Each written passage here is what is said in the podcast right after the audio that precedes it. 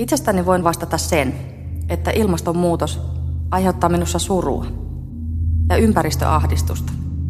Sen vuoksi, että olen hyvin huolissani tulevien sukupolvien elämästä lämpimämmän ilmaston planeetalla. Se johtuu voimattomuuden tunteesta, eli siitä, etten voi tehdä tarpeeksi, koska oma vaikutukseni asioihin on parhaimmillaan mikroskooppisen pieni. Voiko sitä surua ilmaista, jos itselle merkityksellinen metsä on tuosta avohakattu?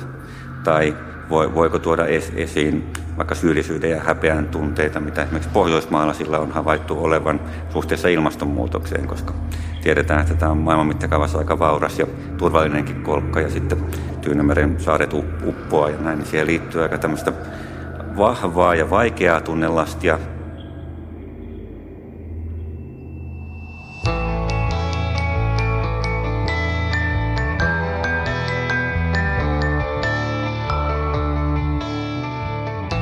Minä olen Satu Kivelä. Kuuntelet havaintoja ihmisestä sarjaa, joka selvittää ihmisyyden mysteerejä. Sarjassa pureudutaan ihmisen käytökseen vaikuttaviin ilmiöihin sekä kokemusten että tutkimustiedon avulla.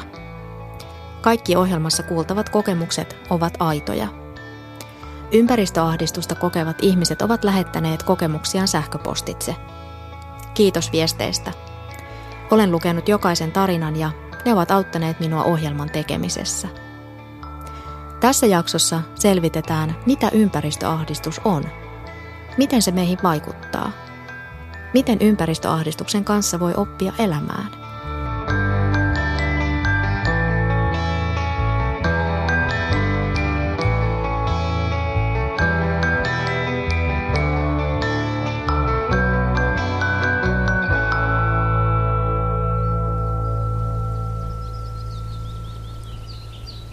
Menemme lasten kanssa lähimetsään keräämään sieniä ja marjoja. Kuuntelemme lintujen laulua, ihastelemme syksyn värejä. Lapset kirmaavat tuttua tietä eteenpäin.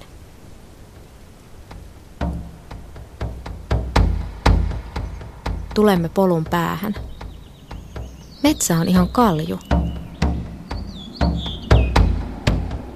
Tuuli heiluttaa muutamaa hassua puuta jyrsityllä aukealla. Kantoja on silmän kantamattomiin. Lapset kysyvät, että mihin kaikki puut ovat kadonneet. Sen jälkeen tulee lisää kysymyksiä. Miksi? Mihin ne on viety?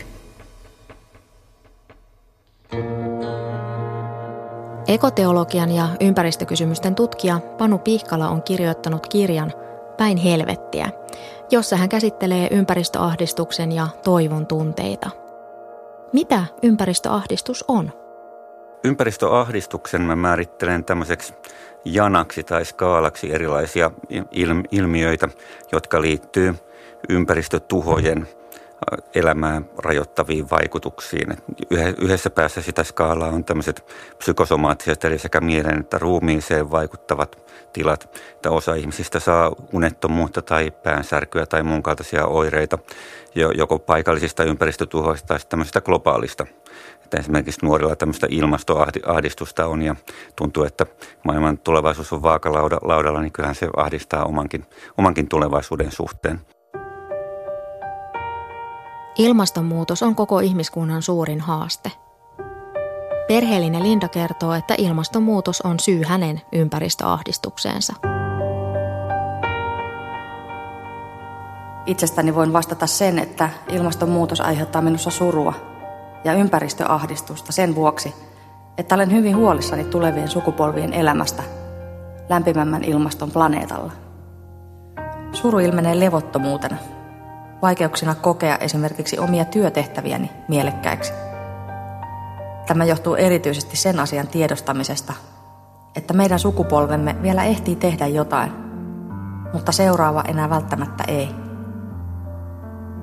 Mietin usein sitä, että juuri meidän sukupolvellamme tulisi olla aikaa ilmastokriisin ratkaisemiseen, mutta sitä ei tahdo olla. Työelämä vie valtavasti aikaa. Tämä aiheuttaa levottomuutta. Ympäristöahdistusta minussa aiheuttaa myös Suomen metsätalous ja valtavat hakkuut. Olen hyvin huolissani esimerkiksi lintulajiemme elinympäristöjen kapenemisesta. Eli luonnon monimuotoisuuden särkyminen aiheuttaa myös surua minussa. Näin kertoo perheellinen Linda. Osa ihmisistä kieltää ilmastonmuutoksen. Jotkut eivät välitä. Toiset taas luottavat tutkimustietoon ja tuskastuvat, kun ilmastonmuutoksen estämiseksi ei tehdä tarpeeksi. Osa meistä luottaa siihen, että ihmiskunta keksii koko ongelman ratkaisevan teknologisen innovaation. Ilmastonmuutoksen ymmärtäminen ja käsittely on meille ihmisille monella tavalla vaikea asia. Tutkija Panu Pihkala Helsingin yliopistosta. Yhtäältä on näitä kognitiivisen psykologian ja kognitiivisen tutkimuksen esiin tuomia juttuja, kuten se, että ihmisen aivot ja mieli on kehittynyt aikaan saatossa vastaamaan hyvin erityyppisiin asioihin. Eli just semmoisia, mitkä voidaan paikallistaa ja mitkä liittyy lähitulevaisuuteen – ja taas ilmastonmuutos on jotain sitten ihan, ihan, ihan muuta. Ja kaiken lisäksi vielä se paikallinen säätila ei välttämättä ole yhteydessä siihen laajempaan kehityskulkuun, paitsi sen, sitä kautta, että usein ne muuttuu epäsäännöllisemmäksi ja epävakaimmiksi, mutta just se, että pelkästään lämpenemisestä tai viilenemisestä ei voi vielä päätellä ilmaston lämpenemisestä tai viilenemistä. Niin, ja tämäkin on yksi semmoinen vin, vinouma bias, mistä on hyvä olla, hyvä olla tietoinen, että mitä tietoisempi niistä on, niin sitä enemmän niihin voi varautua. Ei niitä kaikilta voi, kaikilta voi koskaan välttyä. Suomalaisessa kulttuurissa tunteista puhuminen ei ole mikään helppo juttu. Ympäristöahdistukseen liittyy erilaisia tunteita ja tunteitahan voi myös luokitella eri, eri tavalla. Joskus käytetään tämmöisiä positiiviset ja negatiiviset ja, ja, ja näin, mutta lähtökohtaisesti varmaan hyvin monenlaisilla tunteilla on paikkansa, että olennaista vaan sitten, että ei liikaa jämähä pelkästään johonkin tai, ja sitten, että se kanavoitus sopivalla, sopivalla tavalla – nykyajan teollisuusmaissa muutenkin, niin siinä on erikoisia jännitteitä, mitä liittyy tunteisiin. Että just tämä että ne on yksityisasia ja niistä tehdään hirvittävän julkisia, jos me katsotaan vaikka viihdemaailmaa ja muuta. Että se on aika tämmöinen ristiriitainen. Yhteiskunnallinen ilmapiiri ja ryhmät, joissa liikumme, vaikuttavat siihen, millaisista asioista on lupa puhua ja millaisia tunteita on luvallista ilmaista. Moni kokee ympäristöahdistusta, mutta ei puhu tunteestaan tutkija Panu Pihkala. Sitten on näitä erikoisia yhteisöllisesti rakentuneita mekanismeja, kuten vaikka tämmöinen, mitä sosiologit kutsuu sosiaalisesti rakentuneeksi vaikenemiseksi. Että vaikka ei ole, ei ole mitään sopimusta, mutta silti kaikki ikään kuin sanattomasta sopimuksesta ei nosta sitä asiaa esiin. Ja jos joku nostaa, niin sitten helposti seuraa ilmiö, jota kutsutaan viestintuojan ampumiseksi tai sitten henkilö saa semmoinen sosiaalisen ryhmän yleisestä käyttäytymisestä poikkeavan maineen ja sitten esimerkiksi just näistä tämmöisiä tapauksia, että on sitten kahvihuone ja sitten sinne Maija, Maija tulee paikalle. Sitten joku että no nyt me, ei, nyt me ei enää voida puhua lentämisestä, kun Maija tuli paikalle, koska Maija on joskus ottanut esiin, että tämä ilmastonmuutos ja jatkuva lenteleminen, eikö tässä vähän ristiriitaa ja näin. Eli se tavallaan sen asioista puhumisen hinta voi sille yksilöllekin nousta – tavallaan sen verran korkeasti. Sitten ihmiset ymmärrettävästi käyvät varovaiseksi, mutta toki sitten siitä kärsitään kaikki, jos ei merkityksellisistä asioista voida puhua. Ilmastonmuutos on yksi ahdistusta aiheuttava tekijä, mutta myös lähiympäristön tai tutun luontomaiseman muutos voi painaa mieltä. Kaikki tämän havaintoja ihmisestä jakson tarinat ovat aitoja. Ympäristöahdistusta kokevat ihmiset ovat lähettäneet niitä minulle sähköpostilla – Moni halusi kertoa kokemuksistaan nimimerkin välityksellä. Tässä kuitenkin keravalaisen Tiinan omalla nimellään esittämiä ajatuksia. Edelleen menen metsään, jos olen ahdistunut tai stressaantunut. Viimeiseen kymmenen vuoteen on mahtunut avioeroa, muuttoa ynnä muuta sellaista. Menen metsään silloinkin, kun työ eli kirjoittaminen jumittaa. Metsässä saa parhaat ideat, Mieli on jotenkin irtonainen ja assosiaatio vapaata. Mutta käyn kyllä metsässä oikeastaan päivittäin. Minulla on muutamia vakiopaikkoja, joita onneksi löytyy lähistöltä hyvin. Kiitos Sipoon metsien ja Keravan ainoan oikean metsän eli Haukkavuoren perintömetsän. Joskus metsälenkki kestää vain 15 minuuttia, toisinaan muutaman tunnin. Olen myös kova sienestäjä. Kaikkein eniten ahdistun tuttujen omien rakkaiden metsieni kaatamisesta. Lapsuudessa se mökin lähimetsä avohakattiin. Oli kauhea tajuta, miten kaikki ne rakkaat yksityiskohdat katoavat hakkuun myötä. Kaksi erityisen paksua kuusta, joiden välistä polku kulki, metsäkorten peittämä maa, rakas puron varsi. Sipoon metsät ovat vähentyneet todella paljon viimeisen 15 vuoden aikana. On surku ajaa samaa tietä, mitä on ajanut kaikki nuo vuodet, ja huomata aina uusi avohakkuu tien varrella. Keravalla taas hakataan kaupunkimetsiä ja perustellaan sitä metsien hoitamisella. Tämä kaikki saa paitsi surulliseksi, myös äärimmäisen vihaiseksi. Rakkaat maisemat, rakkaat yksityiskohdat katoavat täysin turhaan. Metsä pärjää hoitamatta. Näin kertoo kokemuksistaan keravalainen Tiina. Lähimetsä, johon liittyy muistoja, ei ole mikä tahansa metsä. Ekoteologi, tutkija Panu Pihkala. Erilaiset muistot liittyy yhteen, että ne on muistoja tietyistä luonnonympäristöistä, samalla ne on muistoja meille merkityksellisistä ihmisistä ja kokemuksista. Ja sitten jos tämän kaltaiset asiat, jos se lähi, lähimetsä uhataan hakata, niin se ei pelkästään se vaurio kohdistu siihen lähimetsään, vaan myös meidän mielemme niihin osiin, jotka ovat muotoutuneet suhteessa siihen lähimetsään.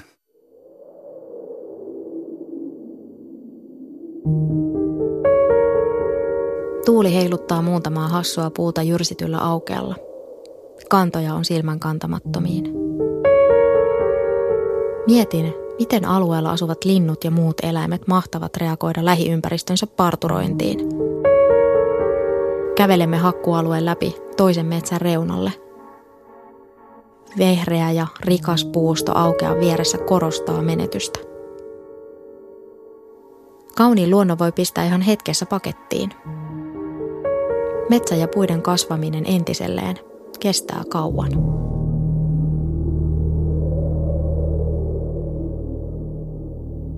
Suomessa elää 45 000 eliölajia, joista puolet elää metsässä. Neljäsosa metsässä elävistä lajeista on riippuvaisia lahopuusta. Suomessa merkittävimpiä uhanalaisuuden syitä on lahopuun vähyys. Se taas johtuu metsänhoidosta. Hakkuut voivat aiheuttaa ympäristöahdistusta. Helsingin yliopiston tutkija Panu Pihkala. Osalla se johtaa tämmöiseen masentuneisuuteen tai tällaiseen al- alakulosuuteen, että vaikea saada asioita aloitettua tai aikaiseksi. Ja tässä mielessä se on aika tämmöistä sal- salakavalaa, just että se siellä ihmiset ei aina su- suinkaan huomaa, että mitä kaikkea liittyy siihen, että miksi nyt on näin ala- alakuloinen olo. olo ja se, siinä, sen, sen vuoksi se, että tästä julkisesti keskustellaan ja sitä käsitellään, niin sillä voi olla yllättävän, yllättävän kauaskantoisia va- vaikutuksia. Ilmastonmuutos, luonnon monimuotoisuuden vähentyminen maailmanlaajuisesti, eläinlajien sukupuutto, maailman merissä lilluvat roskalautat, joiden läpimitta on satoja kilometrejä. Nykyihminen joutuu kohtaamaan ympäristön muuttumisen ja pohtimaan omaa vaikutustaan ekosysteemiin – Ekoteologian ja ympäristökysymysten tutkija Panu Pihkala kannustaa puhumaan asioista niiden oikeilla nimillä. Esimerkiksi jos puhutaan ympäristöahdistuksesta keskustelemisesta kouluissa, niin tämä on se, mitä usein kuulee, että no, tätä täytyy olla kyllä tosi varovainen, ettei tässä ahdisteta nuoria en, enemmän, mutta kyllä sitten kun asiaa on on nuorten kanssa keskusteltu ja näin, niin on havaittu, että se, että jos aikuiset vaan vaikenee näistä, niin se ahdistaa kaikista eniten, koska silloin nuorelle tulee olo, että jo, joko ne ei tiedä näitä asioita tai sitten ne ei välitä meistä, kun ne ei puhu, puhu niistä. Eli tavallaan se vaikeneminen, niin se ei vaan vie niitä asioita eteenpäin. Toki täytyy kiinnittää huomiota, että miten niistä asioista puhutaan. Ja sitten se koskee jo tämän hetkistäkin ympäristöopetusta ja kasvatusta ja viestintää, missä kyllä näkyy paljon semmoisia – tunne heijastumia, esimerkiksi tämmöistä maailmanlopun kuvastoa, mikä joskus on päässyt koulukirjoihinkin asti. Ja se on tietysti jo lähtökohtaisesti kohtaisesti haitallista, että se, se ei tavallaan mene pois, vaikka me ei siitä puhuttaiskaan. Perheellinen Linda kertoo kokemuksistaan näin. Olen huolissani siitä, voiko ilmastonmuutos kiihtyä hyvin nopeasti. esimerkiksi arktisen alueen lämpimien kausien ja sulamisen vuoksi. Pelkään erityisesti metaanipäästöjen aiheuttamaa, mahdollisesti nopeaa muutosta. Toki meillä on jo käynnissä muitakin huolestuttavia takaisin kytkentöjä, kuten esimerkiksi viime vuosien rajut metsäpalot Euroopassa ja Pohjois-Amerikassa. Toisinaan pohdin myös omien lasteni tulevaisuutta ja koitan muistaa sen, että esikoiseni syntyi vuonna 2006 hyvin poikkeavien sääilmiöiden aikaan. Silloinhan jo koimme esimerkiksi suuret metsäpalot Venäjällä ja savu kantautui Helsinkiin ja koko Etelä-Suomeen. Silloin ehkä aloin vahvasti jo tiedostaa, että lapseni syntyy maailmaan, jonka ilmastoa ihmiskunta on päästöillään muuttanut. Ihmiskunnalla on ratkaistavanaan isoja globaaleja ongelmia. Jotkut kokevat huolta ja ahdistusta ympäristön tilasta. Toiset meistä haluavat nauttia ja ottaa kaiken irti elämästä, joka eletään vain kerran.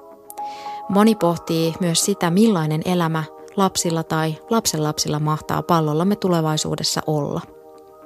Pihkalan mukaan ympäristöasioista tulisi puhua myös eri sukupolvien välillä – jos ajatellaan vaikka 1900-lukua, niin onhan se ihan käsittämätön se muutos, mitä sadan vuoden aikana on käynyt. Ja yhtäältä se tuo semmoista lempeätä y- ymmärrystä, että vuonna 1900 se ei vielä haitanut kauheasti, jos heitettiin kaikki roskat siihen yhteen mäkeen maatalon vieressä.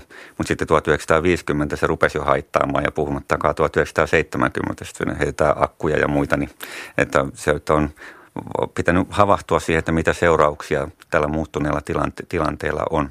Mutta kyllä tässä niin kuin semmoista tietynlaista yhteisiä sovintokeskusteluja eri sukupolvien välillä tarvitaan, koska tämän hetken nuoret sukupolvet, niin he on ihan oikeutetusti saa kysyä sitä, että on, on, onko tämä reilua, että, että esimerkiksi suurten ikäluokkien aikana niin fossiilitaloudesta hyödyttiin niin, niin paljon ja nyt planeetan tila on, on, on mikä on. Ja samaan aikaan taas sitten näitä vaikkapa suurten ikäluokkien sukupolvia kohtaan, niin lähtökohtaisesti oli vasta kasvamassa ympäristötietoisuus ja ne voimat oli niin suuria, mitkä vei sitä drivea eteenpäin, että siitä, sekä ei mun mielestä johda kauhean rakentavaan lopputulokseen, jos menee tämmöiseen sy- syyttelyyn ja, ja ylipäätään näiden – vanhempien sukupolvien syyllisyyden ja häpeän tunteet, mitkä on usein aika koteloituneita, mutta mitä taas sitten mä soveltavassa työssä kyllä, kyllä kohtaan, siellä just nousee niitä, niin nehän on samalla myös semmoinen potentiaalinen voimavara, jos ne vaan kanavoituu oikein, että semmoista eri sukupolvien yhteistyötä tässä varmasti tarvitaan. Mikä sun henkilökohtainen suhtautuminen on ympäristöhuoleen tai ahdistukseen? Kärsitkö jommasta kummasta? Ympäristöhuoli on tietysti liittynyt jo, jo, jo pitkään. Mulla ei ole koskaan ollut semmoista niin kuin täysin maata kaatavaa ympäristöahdistusta, mutta kylläkin sitten ympäristösurua erila, erilaisista jutuista ja näin, että tämän, tämän ilmiötä tunnen kyllä, kyllä sitä kautta ja varmaan jotkut alakuloisuuskaudet, niin siitä saaneet, saaneet voimiketta myös. Koko ajan on kuitenkin säilynyt se kokonaistilanne sen verran hy, hyvänä, että ei ole toimintakyky kyky pudonnut kokonaan kokonaan ja siinä mielessä on tietysti iloinen tästä, tästä historiasta ja jos ihmisellä on kokemus siitä, että jollakin lailla voi osallistua ongelmien lievittämiseen, niin sehän myöskin lisää toimintakykyä. Että niin kuin tuossa tuoreessa ja toivokirjassa niin totean, että tämä on yksi mahdollinen tapa lievittää omaa ympäristöahdistustaan, että kirjoittelee siitä tietokirjoja. Ihmisten elämäntilanteet ovat hyvin erilaisia. Sairaus, työttömyys tai köyhyys voivat viedä kaiken energian. Onko kaikilla varaa olla huolissaan ympäristöstä tai kokea ympäristöahdistusta? Tutkija Panu Pihkala vastaa. Siitä tarvittaisiin selvästi lisää tutkimusta, että miten eri tilanteissa olevat ihmiset sen, sen kokee. Joskus muuta kysytään, että onko tämä ympäristöahdistus vaan tämmöisen keskiluokan ja siitä vauraampien ongelma, jolloin varaa tavallaan käyttää aikaa tällaiseen murehtimiseen. Ja varmasti osittain sitä resursseja tämän kaltaiseen enemmän on, mutta ei se pelkästään rajoitu kyllä, että jos ajatellaan ajatellaan vaikka köyhää ihmistä, joka on tottunut lähimetsästä sentään käymässä marjat ja sienet hakemassa, niin sitten jos, jos se henkilö kokee, että en ole voinut osallistua alueeni päätöksentekoon, nyt sekin metsä lanatti ja näin, niin pahimmillaan sitten ympäristöahdistus ja vielä kasvanut voimattomuuden tunne saattaa yhdistyä. Keravalaiselle Tiinalle ympäristöahdistusta aiheuttaa joidenkin eläinlajien vaino. Suomalaiset eivät osaa elää suden tai vaikkapa merimetsojen kanssa. Luonnolta ei kestetä yhtään häiriötä. Kaiken pitäisi mennä ihmisten ehdoilla, vaikka samaan aikaan me riistokalastamme ja hakkaamme metsät energiaksi. Ihmisten sietokyky on hirveän huonoa. Nyt on alettu vaatia, että naakkoja voitaisiin ampua. Niitä on muka liikaa. Itse rakastan naakkaparvien katsomista. Tiedän niiden tavat, kuinka ne etsivät yöpuutaan ja laskeutuvat siihen. On todella vaikea ymmärtää ihmisiä, jotka eivät kestä lintujen ääntä. Itse en ole koskaan myöskään pelännyt metsässä, en edes niissä Venäjän suurissa erämaissa. Petojen ja lintujen kohtalo suututtaa ja ahdistaa siinä, missä metsienkin. Nykyinen hallitus tuntuu koko ajan vain heikentävän luonnon tilannetta. Nyt ahmojakin saa taas metsästää. Mutta hallitus ei anna mitään takaisin luonnolle tai meille luonnon ystäville. Aina vain ottaa lisää pois.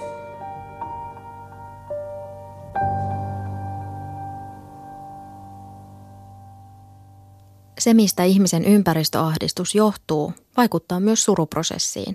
Tutkija Panu Pihkala. Suru liittyy usein vahvasti luopumiseen, että on jonkinlainen luopumisprosessi siinä, siinä, siinä taustalla.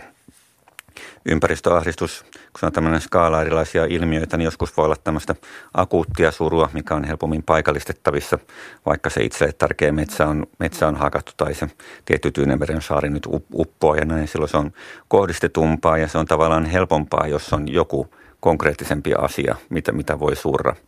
Sitten jos on kyse tämmöisestä, sanotaan, vauraam, aineellisesti vauraamasta tulevaisuudesta luopumisesta ja siihen liittyvästä surusta, niin se, se on haastava, haastavampi juttu. Mutta toki siihenkin pätee samankaltaisia asioita kuin muihin suruprosesseihin. Tarvitaan riittävästi aikaa, semmoisia paikkoja, missä voi niitä tunteita ilmasta ja toisten kanssa olla. Siinäkin tämä vertausryhmä juttu, juttu auttaa. Ja ihminen on kuitenkin yhteisöllinen olento, niin erilaisia yhteisöllisiä käsittelytapoja siihenkin.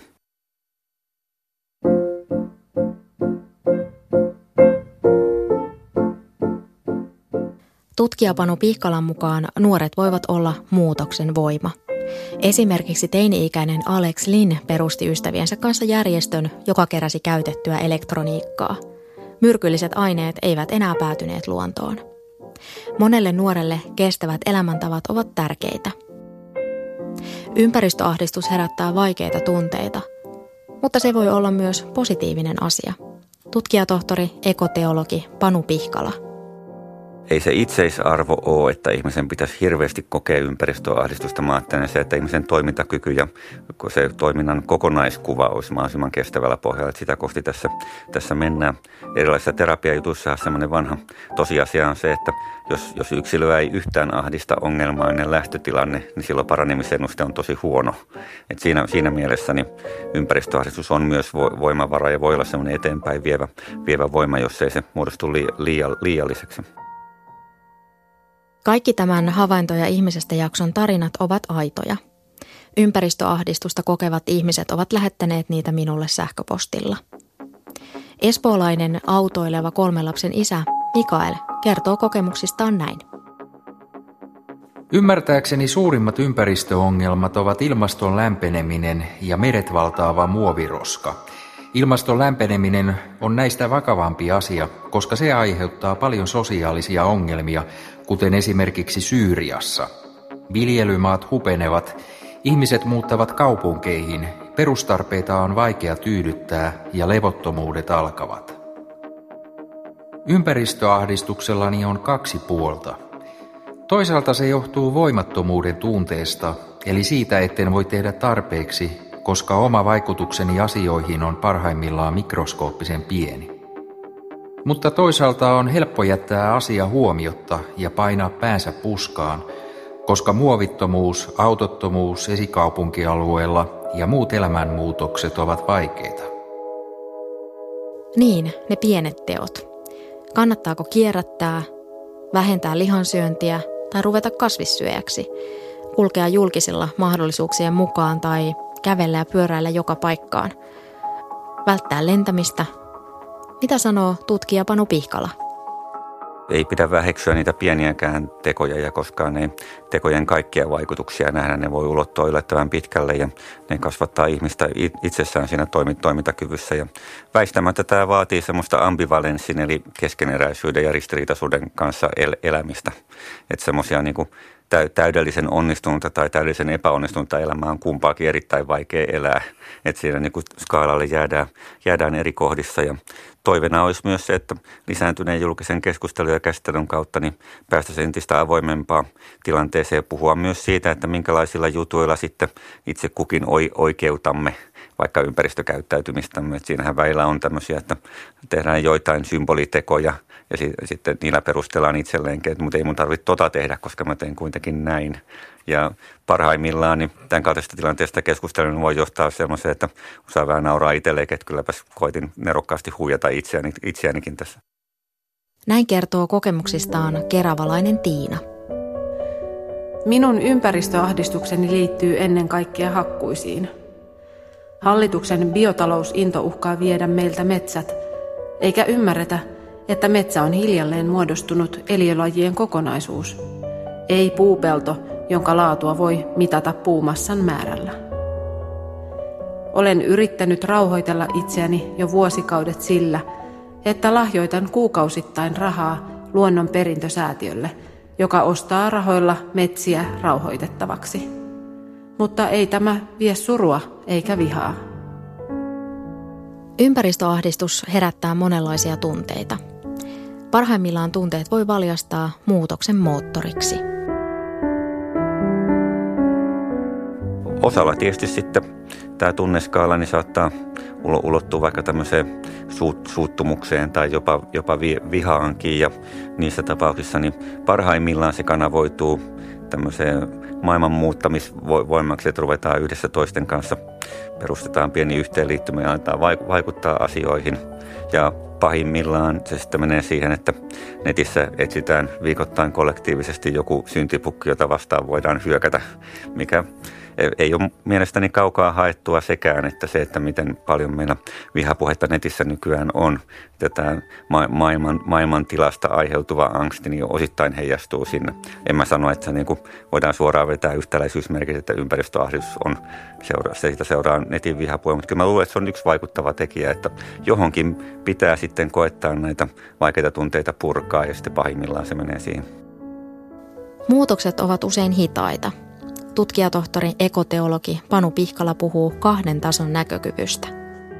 Kyllä se vaatii tämmöistä armollisuuttakin itseä ja to- toisia kohtaan ja toisaalta semmoista aktiivista taitojen harjoittelua, niin kuin mä olen sitä kahden tason näkökyvyn taitoa, taitoa ehdottanut, että kun kohdistaa tarkennustasoa eri lailla samaan ympäröivään todellisuuteen, niin sieltä paljastuu erilaisia asioita. Ja joskus käy niin, että kun meidän uutiskulttuurikin tietystä ymmärrettävistäkin syistä on usein huoneen uutisten kulttuuria, sitten jos vielä erilainen ahdistus harmauttaa maisemaa, niin ei huomata niitä kaikkia hyviäkin asioita, mitä tapahtuu. Ja ei se, se, ei se kehityskulut pelkästään huonoja ollut ja paljon hyvää on jäljellä ja näin. Ja, mutta se vaatii tämmöistä aktiivista kahden tason näkökyvyn harjoittamista, että huom, huomataan se.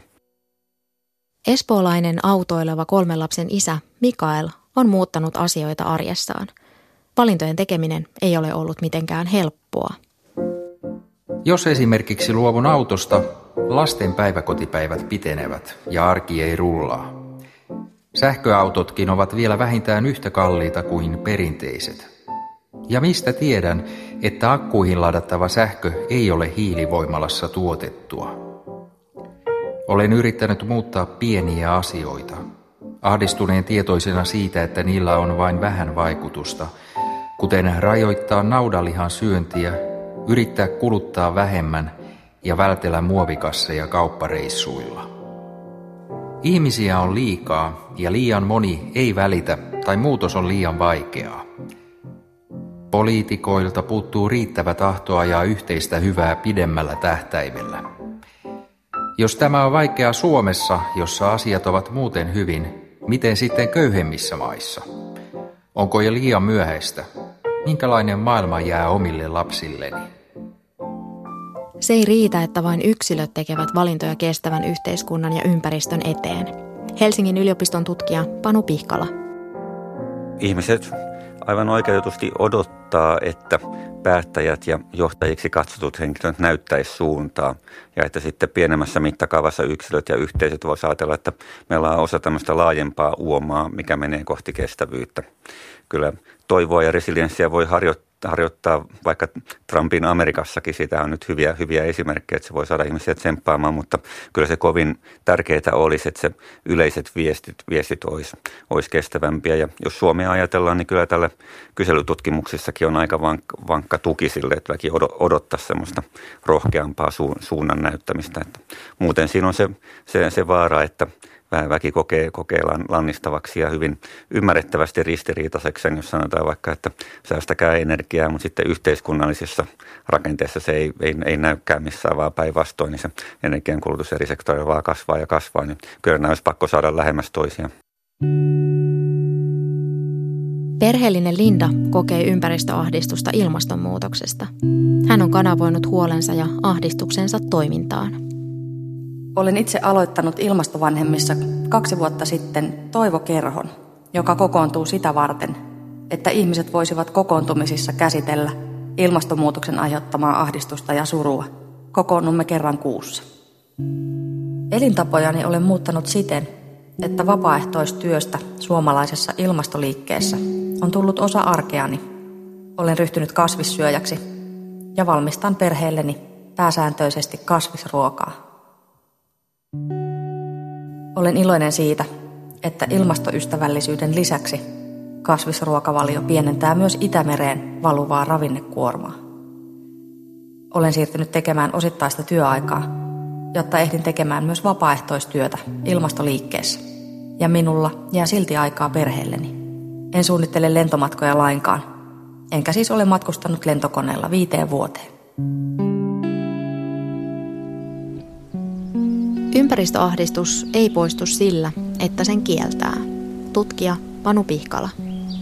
Mielen vuoden aikojen hyväksymistä, että niin kuin luonnossa on vuoden aikojen niin ihmismielessäkin. Ja toita, että ok, että joskus on alakulosempaa ja joskus on ilosempaa ja hyväksyä se. Ja ongelmana sitten, jos juttuu ikuiseen marra, marraskuuhun, mutta sellainen kiertokulkukin kuuluu elämään ja iloa ei pitäisi kadottaa.